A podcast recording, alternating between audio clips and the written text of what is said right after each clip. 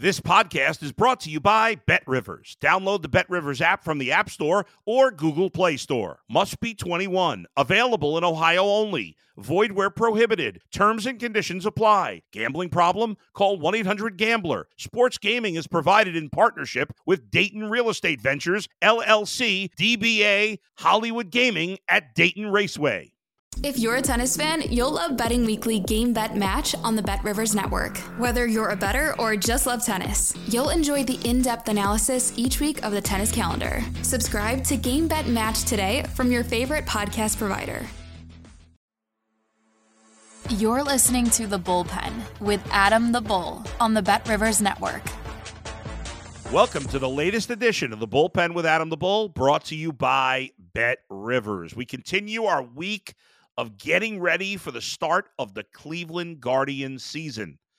Uh, on Friday, we'll have CJ Nitkowski, longtime big leaguer, longtime broadcaster now, one of the voices of the Braves, but he does a lot of stuff for MLB radio.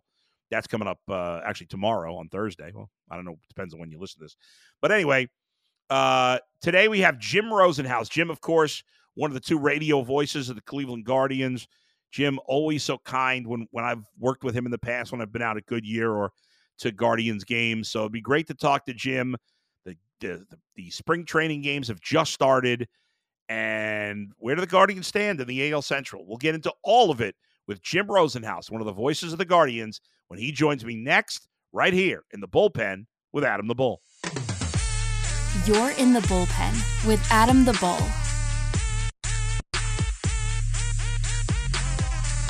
All right, we are back, and we are now joined by one of the radio voices of the Cleveland Guardians, Jim Rosenhaus. Jim, when I was going out to spring training quite often early in my Cleveland days, uh, Jim was always so, and I really appreciated this, Jim. I, I, mean it. You were always so helpful to us. Like we were new to, I, I was new to Cleveland, or fairly new. I mean, after a couple years, I wasn't, but you were so nice to us. You were so helpful whenever we broadcasted there and I really appreciated that. And I don't know if I've said that to you in a couple of years, if at all. So I just wanted to say thank you again for oh, being such a, a nice host whenever we'd come down to uh, Goodyear. Oh, you're welcome, Adam. And uh, hey, it was great to have you. And I know it can be intimidating sometimes because there's nine million guys. Half of them have jersey numbers above fifty, so you're not you're not quite sure. And, and I know you guys wanted to get you know good interviews and stuff like that. Yeah. So happy to help. Yeah, and it was great. And we I remember one of the interviews that stands out that we did there was I enter, the first time I interviewed Francisco Lindor before he had even made his major league debut, and you could tell, like this this guy's way more polished than a typical whatever he was, nineteen or twenty year old AAA player, right? Like you you knew that already with Lindor. You know, it's funny with with top prospects. Sometimes you hear whether it's people in the organization on the on the front office side or oh this guy's can't miss you know he's special. Everybody's special when they're drafted in the you know the top 10 picks.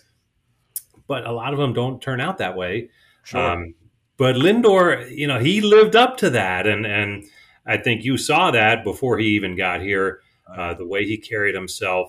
It was always just a, a matter of when not if he would make the major leagues number one and then it didn't take him long to become just a key part of, of some really good teams. One uh, before we get to this year's team, I want to talk about one other guy I interviewed back in the day who was just a ple- We interviewed him a couple of times, and he was a pleasure to talk to. I'm sure you felt the same way. He was a great player, and he just retired, and that's Michael Brantley, who, of course, sadly is the last Guardians outfielder to hit 20 home runs in a season. But man, he not only was he such a good like Michael Brantley's not going to the Hall of Fame. We know that he's not a Hall of Fame player, but he's a guy that 20 years from now, you'll think back and say, that was a hell of a ball player, that Michael Brantley. Not a Hall of Famer, but he was a good major league player, seemed like a great locker room guy. I love that guy. He's one of my all time favorite Indian slash Guardians players. I, I, mean, when he got to Houston after here, right away he was Uncle Mike, which I yeah, think right. tells you a lot. And and here, um, he will always be remembered. And it's sad because he was hurt for the postseason run in 2016. Yep. I still maintain if he was healthy, maybe the results would have been a lot different. Might have not have ever even gotten to a game seven against the Cubs, but um, he was such a big part of those teams. And when he left, they had some real searching to do to find someone to to fill that gap, and in some ways they still haven't done that. Um, there are some certainly good candidates for that now, but um, he meant so much to what was a really good group. I want to talk about on this new group, and that was a great group. Uh, you mentioned to me before we started this interview that you recently spoke with Estevan Florial, and I've been talking a lot about him lately because I think he of of all the young guys in the outfield has the best shot or has the most upside in terms of power. He's done all he can do in the minor leagues. He's, you know, now we find out is he a 4A player or is he a legit major leaguer? He didn't get much of a chance with the Yankees because we know they're always bringing in veteran guys, and he never really got. He got limited at bats, not great, but the AAA numbers and the minor league numbers in general are outstanding. He's a big guy. After talking to him, how how you feeling about Florial right now? Um, you know, he could be a huge key, and I, I don't know, Bull, if it's to start the season. Um, maybe they let him get going at AAA. Um, mm-hmm. You know, a lot of times with young players, uh, they they play well down here. It's beautiful every day, nice weather and all that. But then April and part of May, there's some off days. The weather's garbage. You know, you got to play through some stuff, and it's easy to get off yeah. to a slow start, especially as a young player. So we'll see. But he's going to get an opportunity here this spring. There's no question about that. And and we just talked. He, he said, "Look, you know, they gave me chances in New York, but when you look into that, I, I think he was being polite." because when you look into that, did they really? I, I, think it was more, hey, they needed a guy because someone was hurt or there was a roster move and a pitcher went whatever. They needed an extra outfielder for a doubleheader or something like that. Um, he really didn't get a chance to settle in. The power is there, and he he felt he made some really good adjustments last year to maybe make a little bit more contact and really take advantage of his power. Because right now, strikeouts are an issue and they may yet be at the big league level, but he's going to get an opportunity. And of his outfield position, center, he's a, a center fielder in his mind, which is great. Um, so we'll see how much of an opportunity he gets. I mean, your incumbent, Myles Straw, I know takes a lot of heat from the fans. Um, and from me. And he is fully aware that yeah. he needs to uh, get to a certain level offensively, something we saw right after he was traded over from Houston. He was fine. But something's gone gone wrong the last two years where he basically hits with no power whatsoever. He has made significant adjustments this this offseason. It's interesting though. Um, Stephen Vogt mentioned it today in, a, in his press conference. Uh, how everybody or a lot of players make adjustments in the wintertime and, and the, what they try and encourage guys to do is stay with your plan no matter what happens in the games. But so often you see a guy go over 3 in a spring training game and they go right back to what they were doing.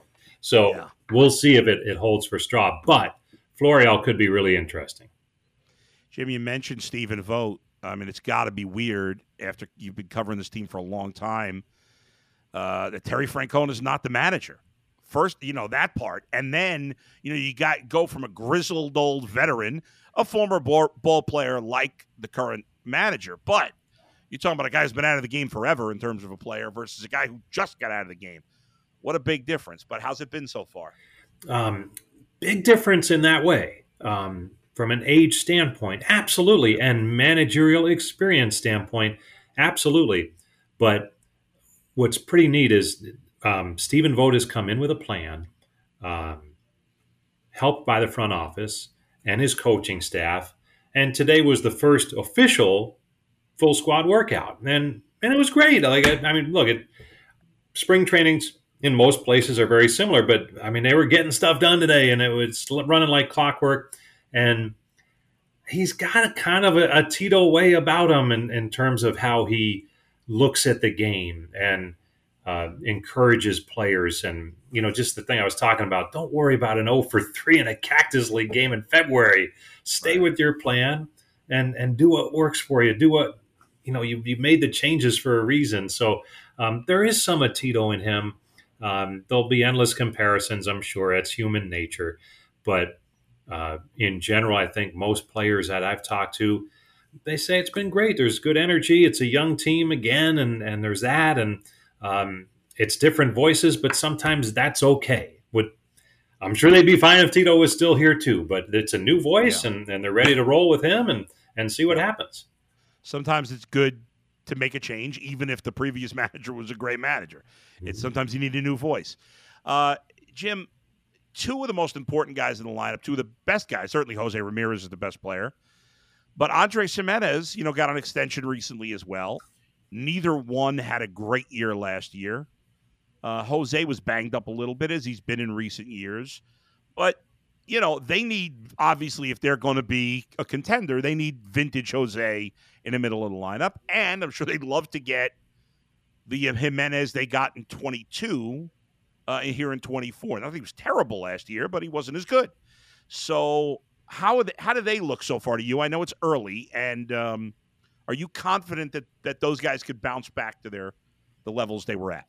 Uh, Hosey's fine. Uh, yeah. You talk to everyone, and they he he plays every day uh, in some form back home in the wintertime. Not not traditional winter ball, but he'll yeah. he'll get I don't know if you want to call them pickup games, but he gets his batting live batting practice in because there's kids or, or maybe minor league players who live in his town and they'll go to a, a, field and, and play. So he's always doing something, and, and he's coming. He looks great, and um, the respect he has from his teammates is is unparalleled. Um, Gimenez, you know, talking to him today, he he played in the WBC last year. He's not using that as an excuse, but um, it was so exciting. And then he came here and tried to build up again, and and got into some habits that didn't work for him at the plate. Right? There's, I'll run some cliches by you. the one I'm not going to say is this guy's in the best shape he's ever been, because yeah. um, everyone says that in spring training. But sure. uh, he he just felt he was trying a lot of times last year trying to do too much at the plate and and rushing yeah. things with his swing. So uh, he did not have the offensive season that he had the year before because he was just not necessarily trying to hit home runs, but definitely trying to do a little bit too much. And it led to a lot of easy, weak ground balls to the right side, things like that. So he feels like he's gotten back to where he needs to be timing wise, and we'll see how it plays out. But certainly the potential is there for him. And we did see it at times last year, just not consistent. Yeah, no doubt. And and you talked about the WBC. He also signed that extension. You wonder now a year later, no WBC, the extension you know, already behind him if he kind of calms down a little bit. I do, I, I expect him to bounce back. I think they'll both have really good years. I, I you know, Bo Naylor. Uh, we know, you know, Josh took his game to another level in 2022 and then took his game to another level in 2023. Finally, come, you know, because his inability to hit lefties, I, I, had kind of given up. I'll be honest, I, and I was wrong. I had given up. I was like, the guy's excellent against righties. You can't play him against lefties. And he proved me wrong, and I'm happy he did. He did a great job, and I love him. I love his brother, too. I think his brother's going to be really good, and I'm excited to see him play. I know they brought Austin Hedges as the veteran, but I'm expecting to see Bo Naylor catch 120 games. Is that crazy? That's not crazy, and and I think you, if he's healthy, I yeah. think you'll see that unless he really, really struggles early on. But sure, um, I think it's fair to look at the last month and a half of a year ago when he was tremendous. I mean, it's seriously, statistically, OPS wise, over a thousand. Nobody does that. Yeah. Um, so again, smaller sample, only a month and a half, but um, he's bulked up a little bit nice. more for the rigors of catching that much. But I, I'm excited to see what he can do over a full season, and he will be the frontline catcher. Hedges knows that. I talked to him yesterday.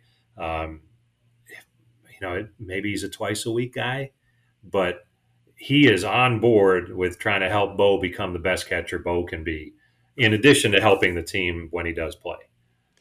If this team is going to make a jump, we know the Guardians are not going to be top of the league in home runs. I mean, that's obvious but you can't be last either. So if they're going to make a jump, maybe to get towards the middle, it's you know obviously Jose and Gimenez are guys you expect, and Naylor to some degree, but it's Florial potentially. It's certainly Bo Naylor, and then Kyle Manzardo. Now they got him in the trade last year for Civale.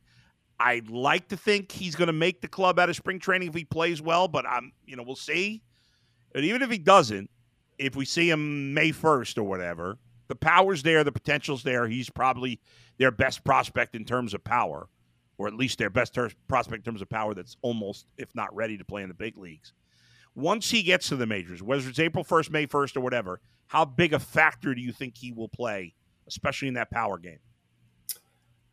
You know what, Bull, I, I don't know power wise. I mean, he hasn't okay. had huge power. I know he did in the Arizona Fall League, but yeah. Um, I talked to Chris Valaika this morning, the hitting coach, and he, he said his stance and setup reminds him a little bit of Wade Boggs. Now, he's not wow. saying he's going to get 3,000 hits, yeah. and he's not saying he's just a singles hitter, which Boggs right. at times would load up and try and pull one out. But um, he does think there's more in there in terms of power from what he's shown so far, which is decent.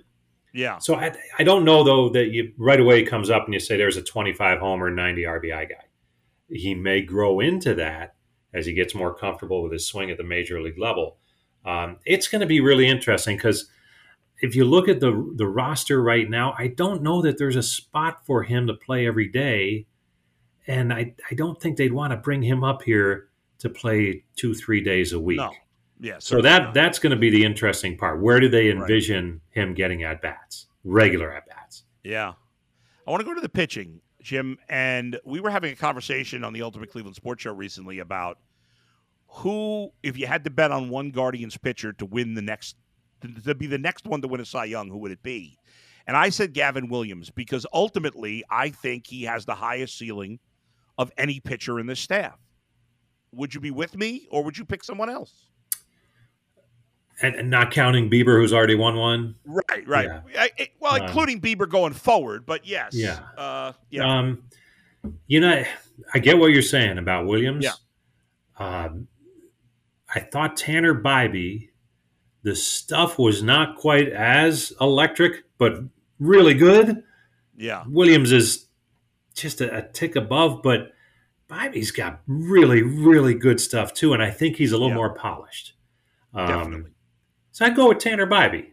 Okay, I mean that's yeah. fair. The fact that we can, the fact that you can make an argument for Bibee, Williams, McKenzie, Bieber, sure, and I would, you know, if you want to get crazy, even Emmanuel Clase, uh, you know, not that a reliever is likely to win it, but uh, that's a listen. If the, we we know if the Guardians are going to make the playoffs, their pitching's got to be great.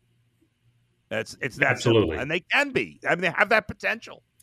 They just to stay healthy. If Bieber's Bieber, and all indications yeah. are that he may have taken a jump back to some really good stuff not too long ago. Nice. Um, and McKenzie's healthy, and I talked to him yesterday, and he says he feels good. Um, you know, everything went according to plan in the off season, so um, you just hope that that he can be durable enough to to give you enough innings to be a, a real right. good factor. And I'm not sure how they manage that, but um, he's a difference maker. We saw it in 2022 for sure. Yeah. Jim, we were talking at the beginning of this interview about you know the 2016 team and all those great guys. Well, one of those guys has come home, and that's Carlos Carrasco. Now, he's not the pitcher he was in 2016, uh, and and like Brantley, he wasn't able to pitch in the playoffs, unfortunately but we know how popular this guy has been. He's easy to root for. I don't know what he's got left in the tank because he obviously struggled mightily with the Mets last year. But I'm rooting for him to make this team, and I think it's interesting. And I don't know if this is their plan if everybody's healthy.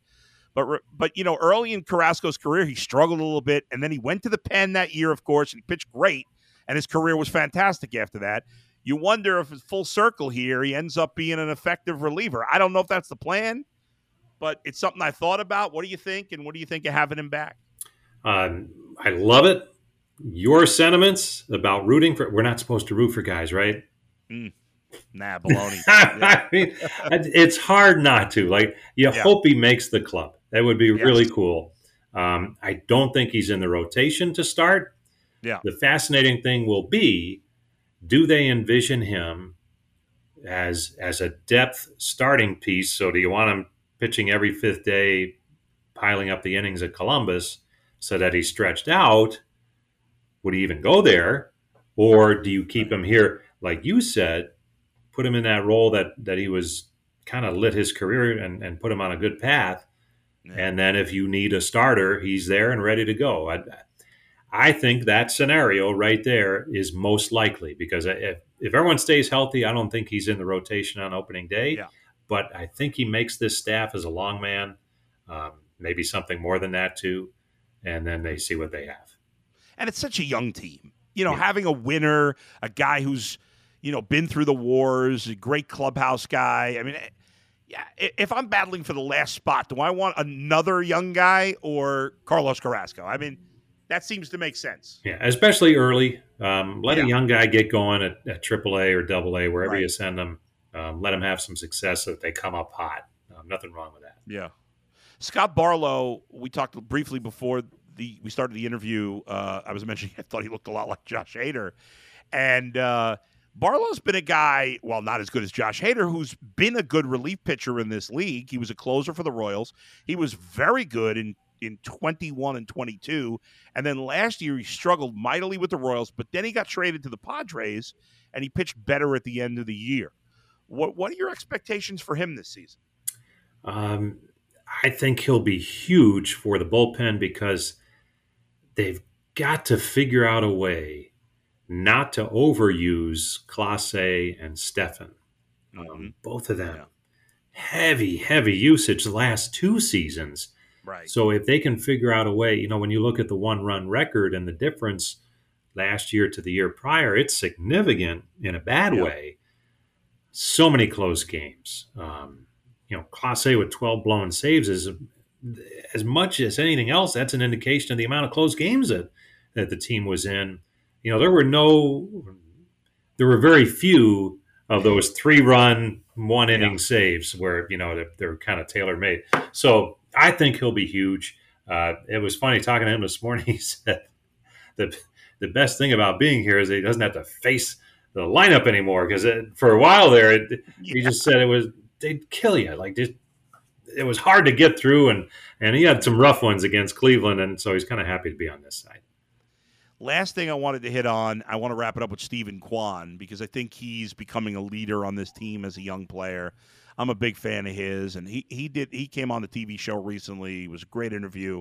I got a lot of respect for the guy because he's not afraid to talk about like mental health and stuff, which some players are scared scared to talk about that stuff. And I commended him because he was on MLB radio. I heard him about a month ago, and he was talking about how he felt like an imposter. He had imposter syndrome when he was a freshman in college, and like how many players would admit that? And and there's got to be a lot of young ball players out there that said, "Wow, Stephen Kwan's a big leaguer now," and he admitted that he had some mental things he had to overcome. I, I, I thought that was great, but he's also beyond that a hell of a player.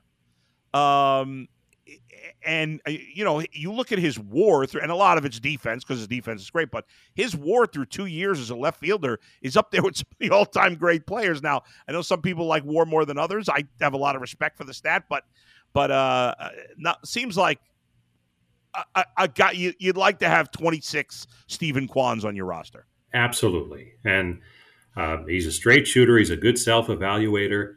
Um, you know, he won a gold glove again last year, but he said, you know, I, I didn't have the year I needed to have offensively. Yeah. Um, and he wasn't wasn't that far off of the year before, but just enough. And and he was saying that you know early on in the season he was worried about uh, being dropped in the lineup, maybe taken out of the lineup. And Tito brought him in and said, "Hey, you're you're a good player you're fine. You're not getting benched. You're not getting moved down in the order. Just go yeah. play your game. We'll ride it out, and you'll be good in the end. And and he did pick it up as the season went on. If you last thing, Jim, uh, your house is on the line right now, and you and you have to you have to take to win a chess match. Stephen Kwan, Tristan McKenzie, Bo Naylor, or I can't remember who, who's the fourth person in this tournament. I can't Hedges. remember and Hedges. Okay, who are you taking to save your house? I, I think it's over. Do you know who won? No, I don't. Tell me. They're, I don't know either. They're going right now. I think.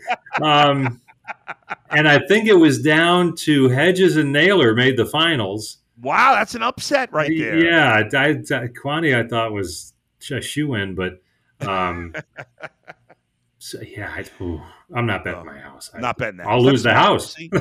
you're smart. Most people would bet their house, but you're going to be smart and say, "I'm I, not betting that." I got you know, we're gone for a while. Spring training, then we open on the road, but eventually I got to go back to that house, and I, it needs to be there. Jim, thanks, man. I appreciate the time. Thank you. You're in the bullpen with Adam the Bull on the Bet Rivers Network. Thanks to Jim Rosenhaus for joining me on today's edition of the bullpen. Uh, great to chat with him. He obviously is optimistic about this team, uh, more optimistic than I am. But I do think it's possible that if the pitching stays healthy, that this team could win a division because I don't think anybody in this division is any good. Kansas City, I like their offseason. I think they've improved some. Uh, but I don't think Detroit's any good. The White Sox are terrible. And the Twins, who won the division last year, I think have gone backwards. They've lost a couple of key pieces. They traded Polanco away after trading Arraez away the year before. Sonny Gray's gone.